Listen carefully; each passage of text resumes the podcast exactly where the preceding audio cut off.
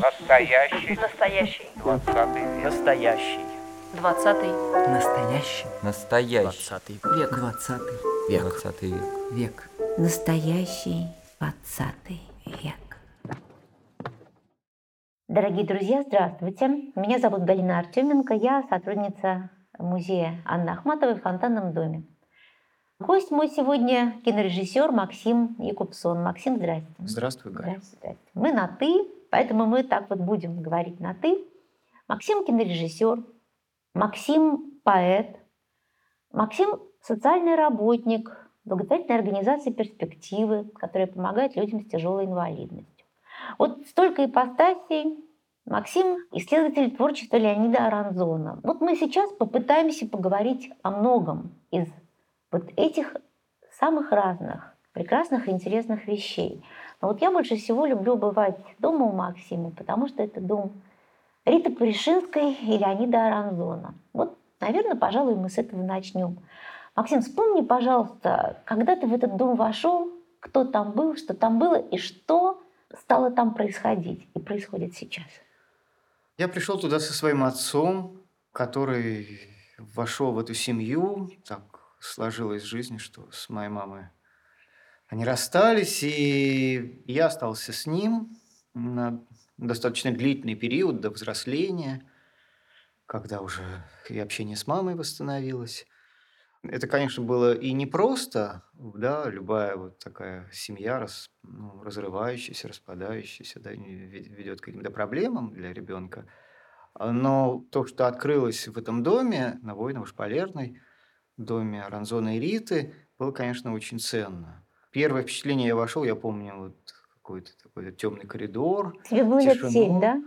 Мне было, наверное, лет девять, восемь, девять Мгм. примерно. Темный Восемь, нет, коридор. восемь. Восемь, я думаю, было. Темный коридор, сейчас там только Да. света. И Рита, ее мама Бетти Борисовна. Аранзон погиб в 70-м году. И к тому времени, когда мы с Ритой познакомились, она была человеком достаточно больным. Что у нее было два инфаркта, инсульт, и она редко выходила из дома, иногда даже пользовалась инвалидной коляской, много лежала, но была таким центром, вокруг которого близкие люди, друзья, как-то не оставляя ее вниманием, вот, ну, можно сказать, да, как-то собирались, да, так сходились, вот, с одной стороны, и потому что любили ее и как человека больного, да, не, не хотели оставлять и навещали. У нее был еще, конечно, особый совершенно дар открывать других людей, да, дарить им внимание, помогать им раскрываться, состояться. Вот об этом говорят многие из их друзей, говорили, что и Аранзон как поэт состоялся во многом благодаря Рите, благодаря ее способности услышать, да, создать условия. Ну, как да, говорят, талантливому человеку нужны условия. Вот она умела эти условия создавать. И вот э, за это, наверное, полюбил твой отец ее тоже, Думаю, да? что да, потому что ему тоже, наверное, нужны были условия, которых вот у него на, не- ну, не совсем, наверное, они были, да. Он режиссер, режиссер, работавший на студии Учфильм. И мама ведь тоже Мама работала тоже там работала на этой студии Учфильм. Да, собственно, там они и познакомились, потому что Аранзон писал сценарий, как и Бродский. Да, был такой Валерий Михайлович Суслов, редактор, который их там пристроил, как людей, не, у которых не получалось вписаться в советскую реальность. Вот заработок сценариями был одной из таких возможностей, да, хоть как- какие-то иметь средства. Потому что друг- с другими работами было совсем сложно. И там вот они познакомились. Отец э, с Аранзоном, насколько я помню, познакомились по дороге на студию в автобусе или троллейбусе, в каком-то транспорте. Видно, может быть, где-то в коридоре еще мельком виделись и разговорились. да. Разговорились как-то, вот, подружились. А потом Аранзон погиб э, в 70-м году, ну и вот уже через какое-то время там возникло общение между отцом и Ритой. И поженились они уже, собственно, вот зарегистрировали брак, когда Рита была достаточно серьезно больна. Вот Видно, ну, для отца это было важно. Он ну, действительно любил ее как-то. И как режиссер тоже, ну, у него начался такой период, как раскрытие, да, вот он сделал несколько интересных фильмов. Это учебные фильмы, там, из истории геометрии, фильм там, о прекрасном, фильм о живописи. Они тогда может быть, сейчас это немножко сложно понять, но тогда для творческого человека найти возможность делать свое кино было сложно. А студия Ленаучфильм, при том, что это были бы вроде заказные какие-то картины, да, но она эти условия давала. То есть там можно было экспериментировать, пробовать и в рамках вот этого канона там, научно-популярного учебного кино делать какие-то достаточно глубокие фильмы о смысле там, жизни через науку, о восприятии мироздания. Давай назовем. Отца ведь зовут Феликс, Феликс и Купсон. И это тоже большой друг нашего музея. Вот совсем недавно приходил, и мы всегда рады видеть. Но вот вспомни себя ребенком, ты приходишь в этот дом. Сейчас, конечно, вот судя по фильму «Имена», твоему фильму, где этот дом тоже показан тем, каким он был примерно, да, сейчас он немножко другой уже, да, что-то перестроено. Вот ты приходишь, что ты видишь? Сейчас, когда я прихожу, допустим, к себе в гости, я вижу портрет Ранзона, вот э, светлую вот эту вот э, прихожую, гостиную, ее же кухню, вот это вот все такое, да, картины на стенах. А что было тогда? Ну, также были картины Михнова, но из тех картин, к сожалению, осталось довольно мало, потому что это были работы, которые Михнов Вайтенко, замечательный художник-абстракционист, давал Рите, он, он делал такие экспозиции квартирные, да, это же была эпоха квартирных выставок. И в этом доме вот ну, со времен еще Аранзона, да, особенно уже после его ухода, когда это было ну, такой возможностью для Михнова поддержать Риту, вот он даже менял экспозиции. Одни работы давал другие, но все-таки это были его работы, и незадолго до смерти, к сожалению, он ну, большинство из них, ну, кроме тех, что были подарены, забрал. Но это было очень интересно. Михнов вообще очень такая яркая личность, и о нем хочется сказать особенно. Он был учеником Акимова, да, Николая Павловича Акимова, прекрасного художника и режиссера театрального. И вот эта вот театральная школа, да, в его восприятии и в его пути преломилась в абстрактное искусство. Вот он прошел путь, который живопись, там, да, как разные варианты, стили, существовавшие в живописи в 20 веке, и вот нашел для себя абстракцию. Где-то я недавно как раз у митрополита Антония Сурожского читал о том, что вот хаос, который есть вокруг нас, да, и который требует выражения, может быть, именно в абстрактной живописи наиболее адекватное находит выражение. И для Михнова это была именно такая мистерия своего рода, да, вот белая бумага, краска, вода, и дальше как-то работал с, убирая эту краску, оставляя какие-то пространства, объемы, да, стараясь ну, максимально, что ли, как-то... Гармонизировать хаос. Ну, да. То есть вот э, хаотичность мира, он ее не разрушал, он придавал ей гармонию, оставляя ее вот... Искал гармонию. Да. Тоже, о том же писал Ранзон, да, у него есть стихотворение внутри поэзии самой «Открыть гармонию природы». Да, и это, в общем-то, их роднило. То есть не путь формирования, да, а вот ну, ближе к восточным каким-то вот э, таким да, путям, да, как говорят там, что есть два способа создавания скульптуры. Можно что-то лепить, а можно просто убирать лишнее из материала, да, открывая какой-то образ, который, в общем-то, в самом материале уже есть, уже содержится.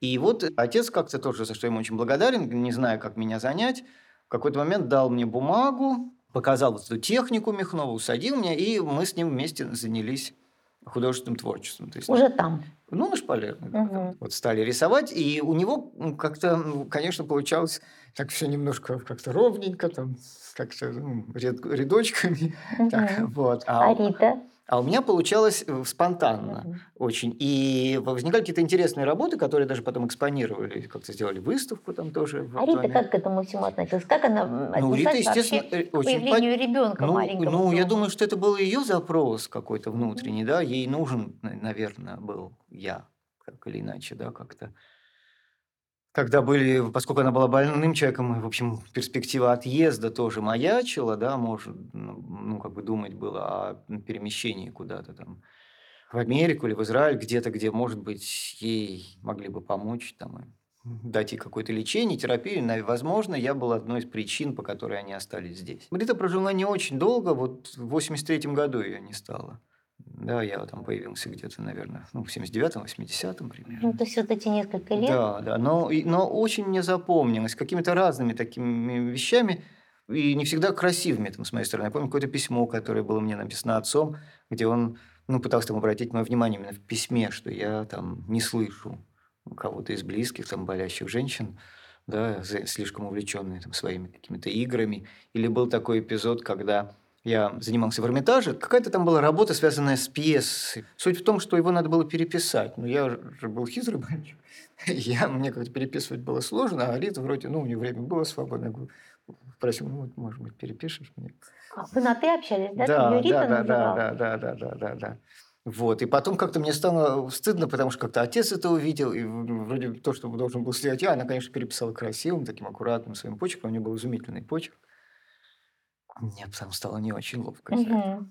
А, слушай, я все время хотела спросить, ты где гулял там во дворе? Там двора-то нет. Ну, почему? Там был двор, мы там играли в футбол. Это вот, Футбольная площадка там была это замечательная. вот в этом доме напротив большого дома? Ну, там, да, там дом, кстати, был очень интересный, потому что там по соседству еще жил Тимур Новиков, Мгм. художник, который жил, как сказать, вот пошпалерный чуть-чуть там, да, э, и уже потом, когда мы с Тимуром как-то познакомились тоже и стали общаться, он рассказал, что он помнит, как э, закричали, ну вот, э, что Ранзона привезли, и они мальчишками сбежались да, смотреть, потому что почему-то вдруг про- пронесся какой-то слух такой, вот, все это Ну, были свидетелями этого. Привезли прощаться, да? Да, тело? да, да, да, да, да, да, или, ну, или как-то так. Я не знаю, почему, но вот он почему-то это запомнил. Было ли это или нет, или просто это Мгм. ему как-то а, запечатлелось в его памяти. Ну и потом, позже, например, в этом дворе там снимали, когда приезжала Джанна Стингер, там снимался один из клипов Цоя, они снимали. Вот там, прямо в я этом помню. дворе? Да, да, да, я тоже застал. Потом там у Тимура там снимался фильм «Рок», учитель Мгм. снимал. Мы даже участвовали с Остапом Драгомощенко, с которым мы тогда дружили. Вот, и общались тоже с, еще с Митей Горошевским, в общем, мы с, как раз с Тимуром, с Африкой, со всей этой компанией новых художников. А вот это вот соседство большого дома, вот этого огромного здания, такого, ну, знакового для города. Сложно знакового. сказать. Вот, Вот- я иногда думаю об этом, почему Рита выбрала этот вот чем. Да. Ну, возможно, ее как-то вот тронула эта архитектура, вот эти два дома моста, да. У Ранзона еще есть стихотворение, там, заканчивающееся строчками «Была река, мы жили, мы жили за рекой, хоть ей хотелось жить у реки». Может быть, ей привлекли и своды в этом доме. Да, своды чудесные. Это же какая-то казарма была или что там было? Да, там были казармы Преображенского полка, Мгм. офицерские казармы. Вот. А соседство, ну, в то же время, оно, конечно, такое непростое. Ранзон, когда проходил мимо, он приклеивал избирательные бюллетени на стенку этого дома в дни выборов. Мгм. Да, ну, как-то соседство. Такое вот соседство действительно знаковое, мучительное и при этом какое-то неизбежное. Вот я когда иду вот к тебе там за каким-то Да. надобностью там записать что-то для музея или еще что-то, я все время прохожу и вижу вот эти старые люки, там люки там Петроград, 19 год, что-то в этом духе. Ну, И вот эти стены. да, мы даже, у нас была какая-то акция такая, на прощенное воскресенье. Мы вспоминали, там же река Нева, и там есть какое-то страшное такое ну, предание, не знаю, правда это или нет, что там же люди в дне расстрелов видели кровавые следы на воде у моста Литейного. Ну, это легенда, да, такая страшная Да, легенда. да. И мы вот выходили туда как раз к этому месту. Да, сейчас же там в дни памяти опускают цветы в воду. Да, да, вот когда-то еще, ну, давно это было где-то в 90-х годах. Сейчас была, это такая, есть была такая у нас акция, традиция. да. До И читали стихи. Вот читали Элегию Введенского, но читали стихи поэтов, которых... Вот такое вот. Очень ленинградское соседство и очень такая щемящая нота вот этому всему, вот этой второй культуре, вот этим людям. Там бывали же и художники, и поэты. Ну, Например, там Приков приходил Мгм. читать. А Лена Шварц, как-то читавшая в Доме писателей, у нее было чтение. Я хорошо помню, мне было как раз, ну, наверное, лет 12, там, 13. Она раздался звонок в дверь, я подошел, открыл, открыть, и стояла Лена вот с, ну, маленького роста, да, с огромным охапкой цветов, которые она вручила мне, попросила передать Рите, которую она очень ценила. Она же делала первый сборник Аранзона. часы такой самоиздатовский альманаха, как приложение к этому Мгм. альманаху. И она говорит, я сейчас очень тороплюсь, меня ждет машина, но вот я бы хотела передать цветы Рите, после, которые мне подарили после чтения. Это была такая первая, по-моему, наша с ней встреча, но Ага. я почему-то узнал ее. А, а может быть, нет, наверное, до того я был еще на вечере памяти Аранзона, где она выступала, и там, где была эта пьеса, статья об Аранзоне, Мгм. вместе там с Кривулиным, Альшулером, Понизовским. Вот был такой вечер в музее Достоевского, где, наверное, я тогда со всеми с ними познакомился, еще мальчиком. Ну, Вот. Ну, в общем, вот я так что я вырос в такой вот атмосфере, да, в кругу поэтов, потому что Аранзон был действительно центром, так как Рита была центром вот этой компании, так Аранзон как-то вот, ну, неким противоположным полюсом к Бродскому оказывался, да, и остался таким центром для андеграундной второй культуры. Ну, как-то ее по-разному называют. Мне все эти названия «Бронзовый век» не нравятся. Не знаю даже, как это назвать, но, по сути, он был очень важным, знаковым каким-то вот человеком, потому что в его поэзии существовала действительно какая-то необыкновенная гармония и существует, да, и совершенно, ну, какой-то такой ясный свет, да, и ра- ра- радость. То есть это поэзия, несущая очень много ясности, радости и гармонии. При этом, ну, жизнь достаточно трагичная, драматичная, и отсутствие, в общем-то, реализации в практическом плане, да, Да, есть абсолютно. Он именно поэтому, может быть, и ну, вот интенсивность того, что осталось в текстах, так велика. Потому что публикаций же не было, там какая-то публикация в «Комсомольце Узбекистана», только детских стихов, в общем, все. Никакого успеха, да, в этом плане, конечно. Вот противоположность Бродскому, который имел, получил то, что хотел в жизни, хотел там, успех, премию Нобелевского преподавания, известность, получил, смог добиться, да, реализовал это. Вот. У Аранзона вообще ничего, да, но, но вли- влияние, да, вот какое-то послание, импульс, который дает его поэзия, он очень силен для других авторов, и он не, как сказать, не подавляющий, да, то есть это такой импульс, который, ну, рождает свой голос, да, рождает Мгм. беседу, рождает контакт, не, не под себя как-то настраивает, а Ты как-то это сравниваешь? Раскрывается. Есть какие-то, ну, ты мыслишь как э, режиссер, и ты как-то сравниваешь это именно таким кинематографическим э, способом, вот склейкой, да, вот монтажом. Как это происходит?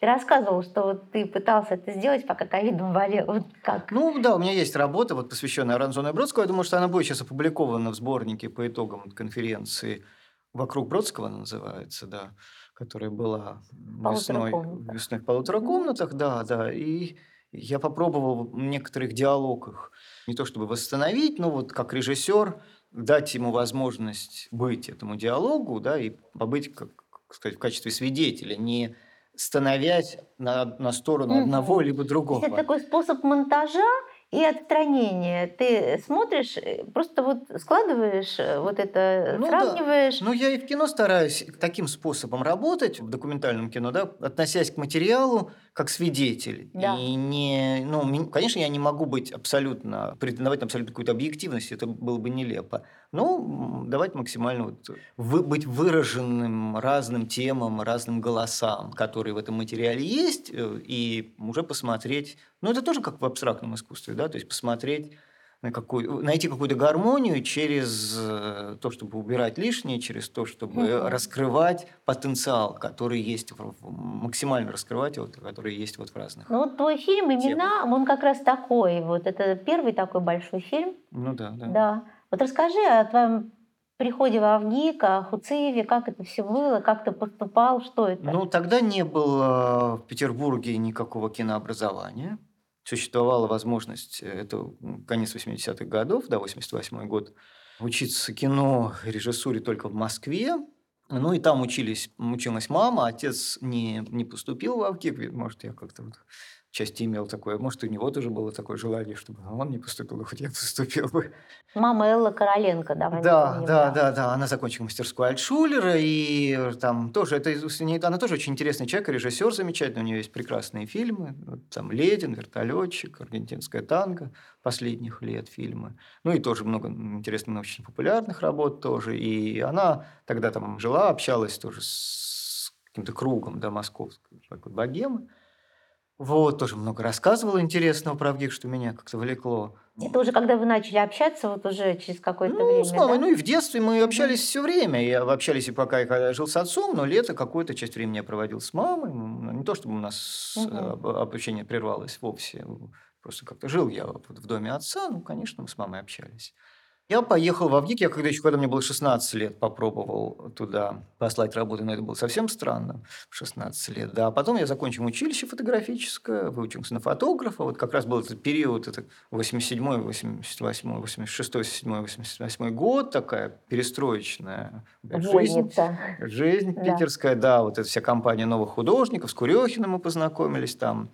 Сквот НЧВЧ был такой замечательный, сделали там выставку, первую в этом месте, довольно странную, как- где была комната, как калаш из фотографий. У меня было много фотографий, где со Стапом Драгомощенко мы делали какие-то объекты, инсталляции. Я там снял материал для учебного первого фильма своего. То есть это было еще до ВГИКа? До ВГИКа, да-да-да, Мгм. до ВГИКа. Вот. И потом, да, да, и там бы- были, были, ну, это огромный такой был сквот, где много было интересных художников и музыкантов разных. И вот со всем этим багажом, да, я отправился в Москву к Хуцееву, который набирал тогда, что было большим счастьем, конечно. Вот, и совпадением каким-то, милостью Божией просто. И я помню, как я его увидел идущим по коридору в ГИКа, он такой был седой, как лунь. и, Ну, такое интересное впечатление производил. И там у меня были работы, которые, фотографии, которые я привез, да, показать на творческом конкурсе, вот их приняли. Потом был, по-моему, там первый какой-то тур, а с чтением. Я как раз читал Ранзона, читал Введенского, который тоже тогда еще не знали, он не был опубликован. Ну, как-то это все более-менее прошло. Так, четверку мне поставили, а- а на письменной работе я срезался. Мне, ну, увидев свою фамилию, значит, и против нее замечательную цифру 2. Мгм. Вот. А э, о чем была работа? а работа была, там Хуцеев предложил сделать некий, раз, ну не разбор, но какую-то импровизацию, версию стихотворения Заболоцкого. Ну, как бы там было несколько стихов на выбор, я, по-моему, выбрал стихотворение Заболоцкого. Ну, и сделал какую-то свое, как сказать, экспликацию такую, да, вот по мотивам этого, этого стиха. Ну, как я понимаю, он сам ее не читал. Там у него вообще это был огромный конкурс, там было больше 10 человек на место.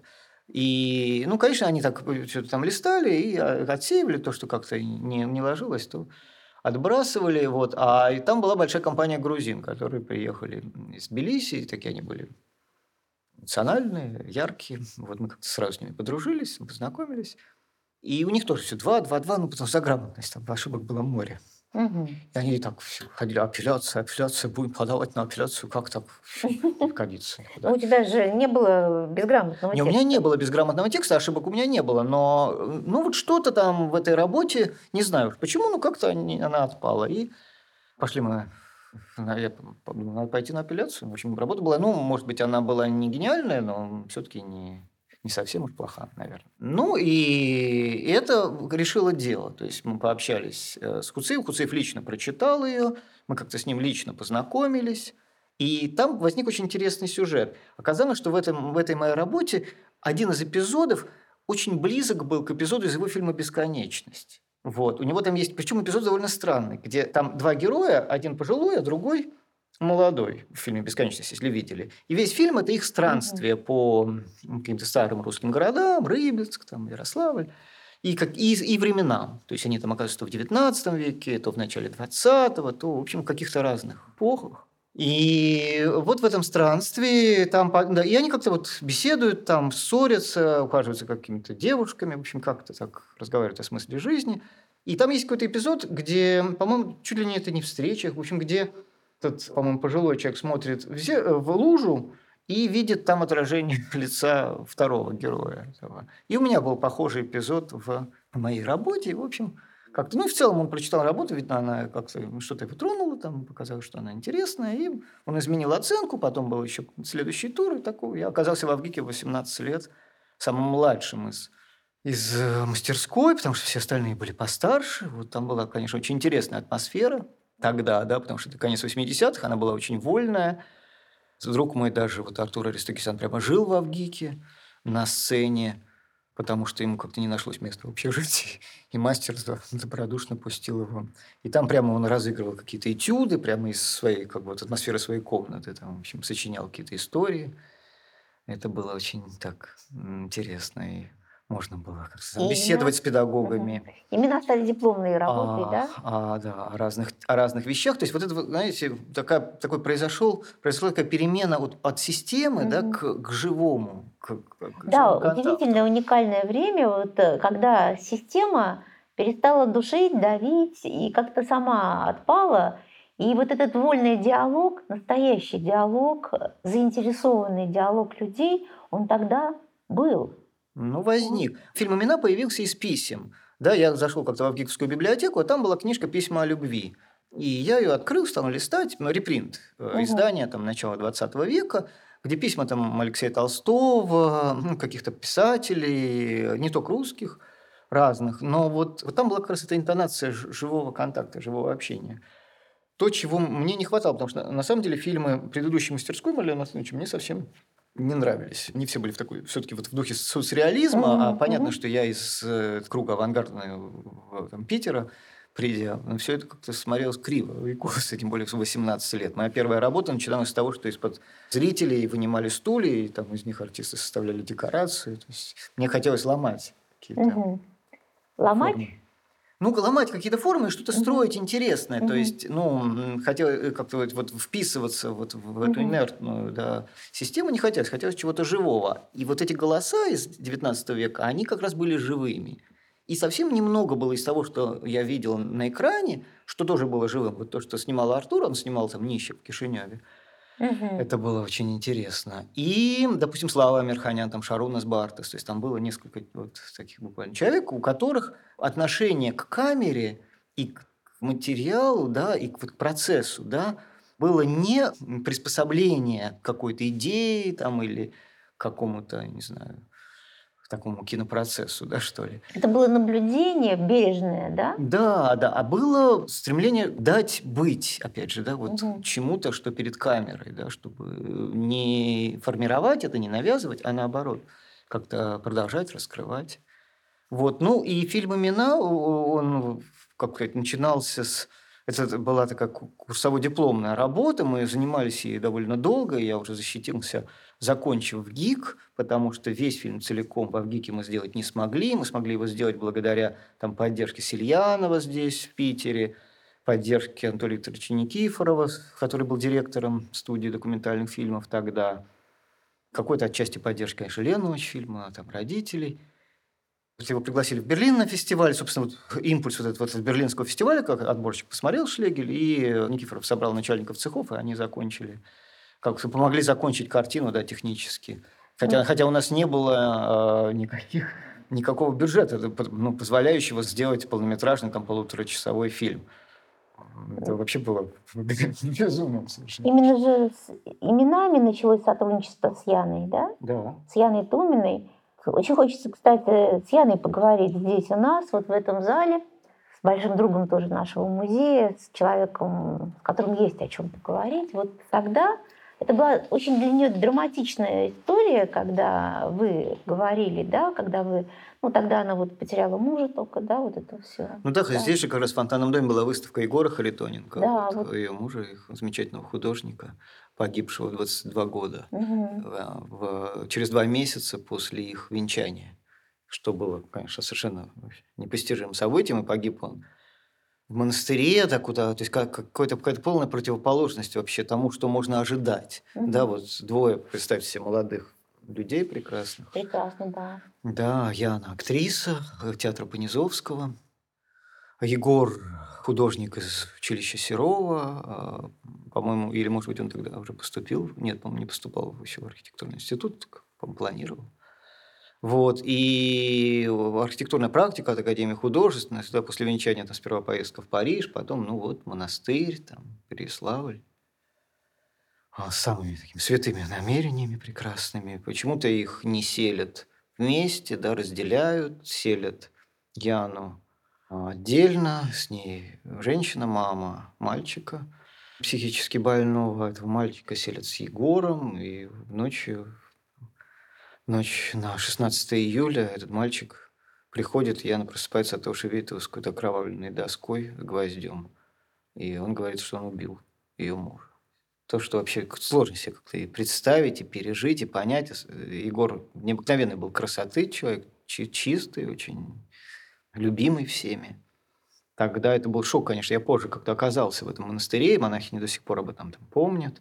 Кто-то из переславских священников взял, вот, буквально гроб установил на машину, да, наверх, и они поехали вот через там, Сергиев Посад, да, сюда, в Петербург похоронили его на Красненьком кладбище. Вот. И там потом уже родители Егора да, построили храм даже вот на, на этом кладбище Казанской иконы, если ехать а мимо кладбища Красненького, вот выезжать туда, вот на Петерговское шоссе, то видно, видно эта церковь. Это церковь белая с синими куполами. Да, да, да, слева. Вот. Mm. Все это было и для нас таким потрясением, это событие. Ну, когда мы начали снимать, фильм, еще этого не произошло. Я, я вообще снимал фильм как-то так открыто, да, угу. и у нас была история некая о человеке, который ходит по улице, снимает лица людей, и девушке, которая ждет его, там, разбирает письма его близких, и кроме писем и близких, тут там вот входят и голоса каких-то там поэтов, голоса самых разных вот, людей из разных уголков земли. Ну, это, как сказать, этот мотив, он давал возможность туда включать и каких-то встреченных на улице персонажей, да, и каких-то ушедших, вот как Аранзон, там Рита, Понизовский – вот, поэтому мы двигались вот в этом фильме немного на ощупь, так не до конца не понимая, куда мы идем, и давая возможность войти разным тем. Мы снимали с оператором Ливанцем, Али Шихади, такой интересный очень был человек. У нас были такие отношения свободные. Я говорю, давай снимем вот это, или давай вот это снимем. Вот Яна, давай снимем Яну. Приехала Яна, пошли во двор. Она, что мы будем? Не знаю, вот встань здесь. Али, что? «Ну, давай снимем вот крупный план. Хорошо, мы сняли крупный план, я еще до всего. Ну, больше ну, как-то про, пробу просто, как пробу. А потом этот план вошел в фильм, и он, конечно, в нем вдруг оказалась такая глубина, и да, когда то, что происходит позже, вдруг угу, преображает угу. то, что Было снято до. Того, до да, да, и... Особые смыслы, как у Ахматовой, когда умирают люди, изменяется. Да? Когда человек умирает, изменяются его портреты. Вот это вот все как-то получилась необыкновенная глубина вот этой истории, истории любви, истории трагедии. Действительно. Да, и я Яну просил, потом уже позже я понял, что ну, как бы предложить ей, вот хотелось почитать именно письма Риты, и для нее казалось тоже здесь такая оптика, да, как сказать, как ось, да, оптическая ось, связывающая вот Аранзона, да, и Егора, как одаренных людей, погибших молодыми. Да, Аранзон погиб в 31 год, Егор 22 вот, и как-то которых, которые в этом мире ну, не задержались. И вот себя и Риту, как близких людей, которые живут уже после да, тех, кого они очень сильно любили, с кем они разлучены. И вот сотрудничество с Яной, вот эта дружба с ней, она очень длительная, она длится до сих пор, потому что это невозможно как-то разорвать, изменить. Вот, может быть, дальше немножко про это, про Танина Гуэро, про архитектуру блокады. Я понимаю, что мы можем, мы обязательно вернемся в Псков, туда есть у нас еще одна mm. важная точка, мы об этом поговорим, я надеюсь, мы успеем. Но сейчас вот давай вот эту линию продолжим, потому что, ну, Яна это же дочка Марка Тумина, художника, его эрмитажный вот этот кружок замечательный, Выставка в нашем музее была, наконец-то, персональная выставка, посмертная уже. Вот, э, давай Егор же тоже был учеником Марка да, да. да, и Эрмитажная школа такое направление, да, где Яков Лугач был их педагогом, наставником, да, человеком, который ну, изменил их и, да, и направил они занимались аналитическим копированием да, в Эрмитаже. То есть это тоже как роднит как-то в чем-то и Смехновым вот с этим вот разговором о хаосе, да, о том, чтобы не навязывать, как бы не, не умножать хаос посредством навязывания своего порядка или своих представлений или копирований там, каких-либо форм, да, а искать гармонию, не ломая да, реальности, а давая ей быть такой, какой она есть, и обретая не формальное подобие гармонии да, в своей собственной работе, а новое качество. Вот для учеников Лугача это было очень важно. И я тоже немножко занимался у Марка Ефимовича, очень тоже ему благодарен, тоже, конечно, с ним была такая тесная связь. И потом уже позже у нас в доме на Шпалерной была его выставка, выставка его графики, такая тоже важная, запомнившаяся. Ну и, конечно, с Яной мы все время как-то общались, так что-то вместе возникали какие-то идеи, да. Там вот в фильме «Имена» есть у нее стихи в конце, они звучат «Я жду детей не от тебя и знаю, что ты будешь рад им», обращенные к Егору. И так вот у нее сложилась жизнь, что один из студентов ее первого курса, да, Саша Балсанов, Бурят, стал ее мужем. И у них родилось много детей, вот, и мы с Сашей тоже как-то познакомились, подружились и решили сделать фильм. Вот я написал сценарий, мы сделали фильм «Гора стихотворения», поехав туда, в Бурятию, на его родину. Потом еще была у нас совместная работа с Яной. У Яны спектакль «Колина сочинение», в котором главный герой – мальчик с синдромом Дауна. Ну и у Яны самой есть такой особенный ребенок солнечный, Сема.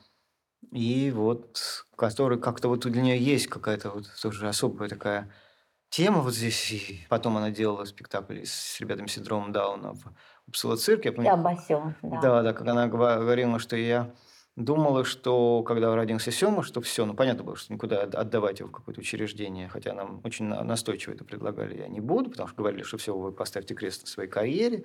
Это вот государственная структура, они очень заточены на то, чтобы находить болевые места у близких особых людей и в них бить с тем, чтобы отобрать детей к себе. Вот. Оказалось наоборот, что у Яны как раз в общем-то, расцвет, да, какой-то рост творческий, совершенно новое качество, новый уровень, он возник именно вот уже после появления Сёмы, да, и вот одна из, по-моему, это, наверное, первая «Золотая маска» была, это как раз «Школьное сочинение». сочинение да. И мы сделали фильм еще с ребятами из коррекционных школ параллельно с школьным сочинением «Солнечные следы», да, как раз с этим мальчиком Колей и ребятами общались, и ребята сами снимали, идея была такой именно вот, вот небольшой мастерской для них, такого мастер-класса. Вот. Ну и вот еще две работы. Вот ну, «Архитектура блокады», фильм, который мы показывали здесь, а, в музее как раз.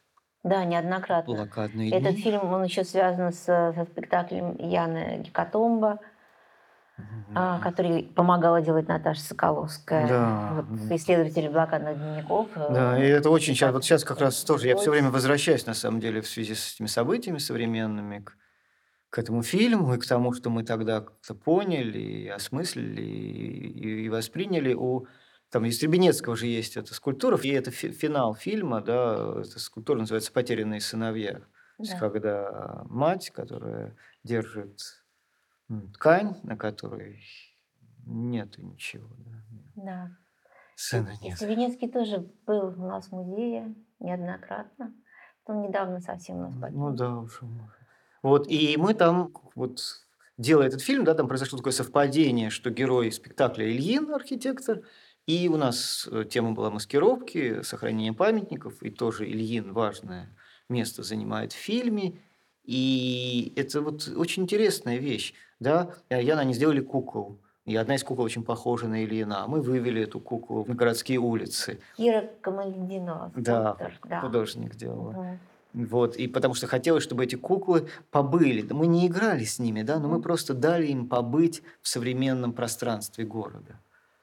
Да, фильм очень тонкий, и мы его показывали здесь неоднократно, кстати, потому что он такой вот, вот как, я не знаю, как дерево, вот ствол, и от него ветви, очень много вот каких-то эпизодов а, не вошло в основной фильм, но они существуют даже сами по себе как эссе такие. Ну, как да. дополнение. И там главная тема, почему это вот сейчас важно, если есть возможность, найдите в сети, посмотрите архитектуру блокады, о том, что страшные обстоятельства проявляют людей и те качества, которые есть в людях. И если это в людях есть э, какие-то творческие способности, да, и действительно это, с одной стороны, то, что помогает людям выживать в страшных обстоятельствах, да, а с другой стороны, то, что оставляет совершенно удивительное свидетельство, да, как вот там графика Рубанчика, например, Да. который есть в этом фильме, там, Каменского, других художников. А ты не думал, что надо вообще как-то вот, ну, смешное слово мемуары, но что-то такое написать?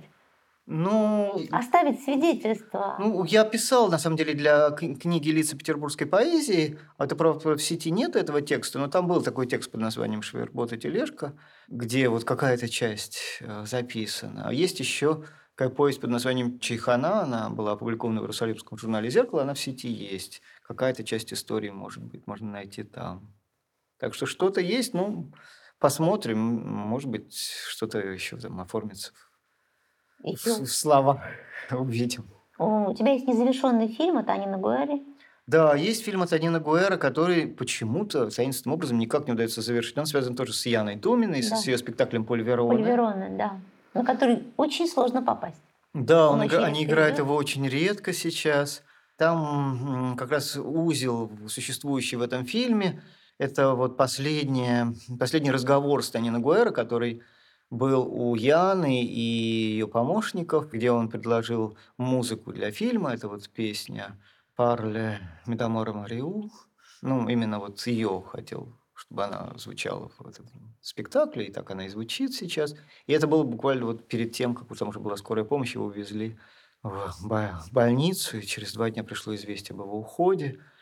Вот. А в самом спектакле есть мотив как раз тоже старика и ребенка, да, вот ухода старика, рождения ребенка, потому что, ну, так мы как раз с Яной тоже беседовали про спектакль, и я был знаком с Танино Гуэрович, он видел фильм «Имена», и как-то тепло к нему отнесся на фестивале «Послание к человеку», когда он был. Так что мы как-то общались, я помогал им договориться вот о спектакле с Яной, с театром. И вот с Яной тоже беседовали о самом содержании спектакля, как раз вот в этой теме. Мальчик, э, то есть как бы старика и ребенка, это одна из притч, притч Танина, да, о старике, который шел к дереву Карагач, и только уже после того, как его нашли, да, там голоса, сказать, в, этом, в горной долине повторяли эхом желания этих людей разных, которые приносили, при- приносили их к этому кусту, к этому дереву. И вот его желание было об уходе, о том, чтобы оставить этот мир, потому что он устал жить.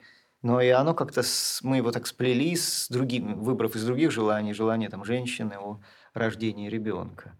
Ну, а у Яны вот родился сын Вася как раз четвертый А ребенок. четвертый ее ребенок. В, да, во время работы над спектаклем, Мгм. буквально перед выпуском, и это показалось тоже каким-то необычным событием. Ярким, да, ярким счастьем. Ну и фильм, вот э, он лежит в материале, я сделал какую-то версию, но вот по разным причинам мы... Видимо, пока его еще не закончили. Незаконченная история. Видимо, будет Надо что-то еще, может быть, доснять, да, или, Что-то еще. или вот демонтировать. Ну, в общем, сейчас мы как раз работаем, так пытаемся понемножку с этим что-то сделать, справиться. Ну да, и вот завершая наш разговор, мне бы хотелось коснуться такой очень важной темы в твоей жизни. Это работа в перспективах, это благотворительная организация, помогающая людям с тяжелой инвалидностью.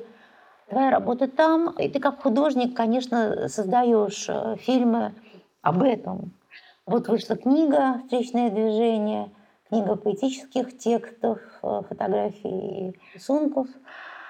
Идет работа над сериалом «Недееспособные» а, об этих людях. И ты в раздолье постоянно там ездишь, живешь, помогаешь, живешь с этими ребятами в, в этом прекрасном месте, в этом доме, дружишь, общаешься. Вот что для тебя значит эта ипостась твоя? Ну, тут несколько как- каких-то моментов, да. Один из, наверное, самых важных, вот близкие мне люди, там поэты, Альтшулер, Александр Петр Бранд, они, как сказать, ну, дали такое понимание, что работа, в общем, какая-то, да, ко- которой человек должен заниматься, она должна, ну, быть полезной людям. Вот, поэтому Петр Бранд проработал кровельщиком всю жизнь, да, Мальшулер проработал ну, он недолго работал учителем в школе, а там, там, оказавшись в Израиле, да, он работал тоже на каких-то там уборках, там, больницах. Многие люди из вот этих там, из круга там, поэтов, да, художников, они не, не были вписаны в... И наоборот, когда даже сторонились официоза, да. Вот это один момент, да, что я, я, в общем, как-то понимал, что мне нужна какая-то работа, которая бы помимо кино была, и в которой бы я понимал, есть смысл, да, которая ну, нужна, да, имеет пользу какую-то, ка- приносит какую-то пользу людям, да, и я понимаю, что из этого может, что из этого может получаться, да. Это одна сторона. Вторая сторона, что у меня были знакомые люди, тоже из творческих людей, например, поэт Василий Филиппов, который друг был близкий Лены Шварца Кривулина, который жил в психоневрологическом интернате. к сожалению, уже был последние годы в очень тяжелом состоянии, и я пытался его брать там, немножко он у меня жил, но это... Потом все равно он вернулся, как-то так надолго его и не очень отдавали, да и у меня условий, возможности не было его принять. И потом он умер, и я как-то думала, навещая его, да, приводя в этот интернат, это место осталось меня, конечно, в сердце и в памяти. Вот Николай Никитин был такой мим, который тоже в больнице психиатрической много времени проводил тоже. Как-то с ним тоже было много связано, тоже жил он у нас. В общем, были такие люди, которые, как я понимал, ну, интересные, яркие, да, и не вписывавшиеся в мир. Ты понимаешь, что там есть много таких людей, одаренных, и которым нужно именно дать условия, и они могут раскрыться, и совершенно необыкновенные могут быть плоды, да, если и они совершенно не заслуживают того, чтобы быть в изоляции и в заперти. Ну вот в данном случае можно даже и не только условия, а просто спасти.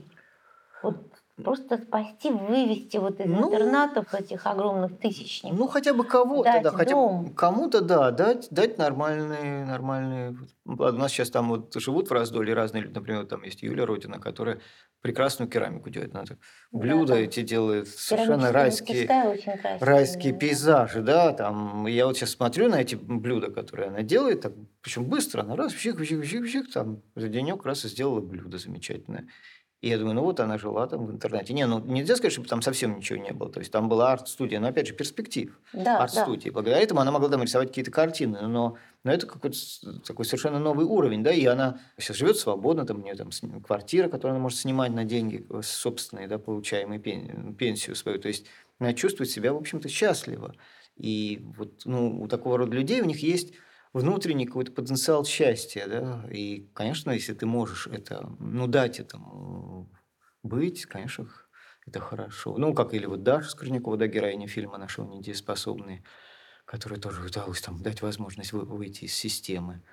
Это, в общем, тоже вот, да, выход из системы. Ну и вот занялись мы театром с ними, и это тоже очень интересно, да, тоже такой сюжет, связанный с замечательным философом и режиссером Евгением Шиферсом, когда-то придумавшим театр мертвого дома по мотивам Достоевского, то, что реализовала Елена Шиферс, его дочка. Он даже написал ей посвящение там Еша на этой концепции. Она реализа... начала это реализовывать в интернате. В Петергофе потом у них был проект «Театр без границ», в котором уже участвовали артисты из разных стран. Но все это из-за ковида прикрылось, и сейчас уже из-за обстоятельств Других, более страшно. Да. Угу.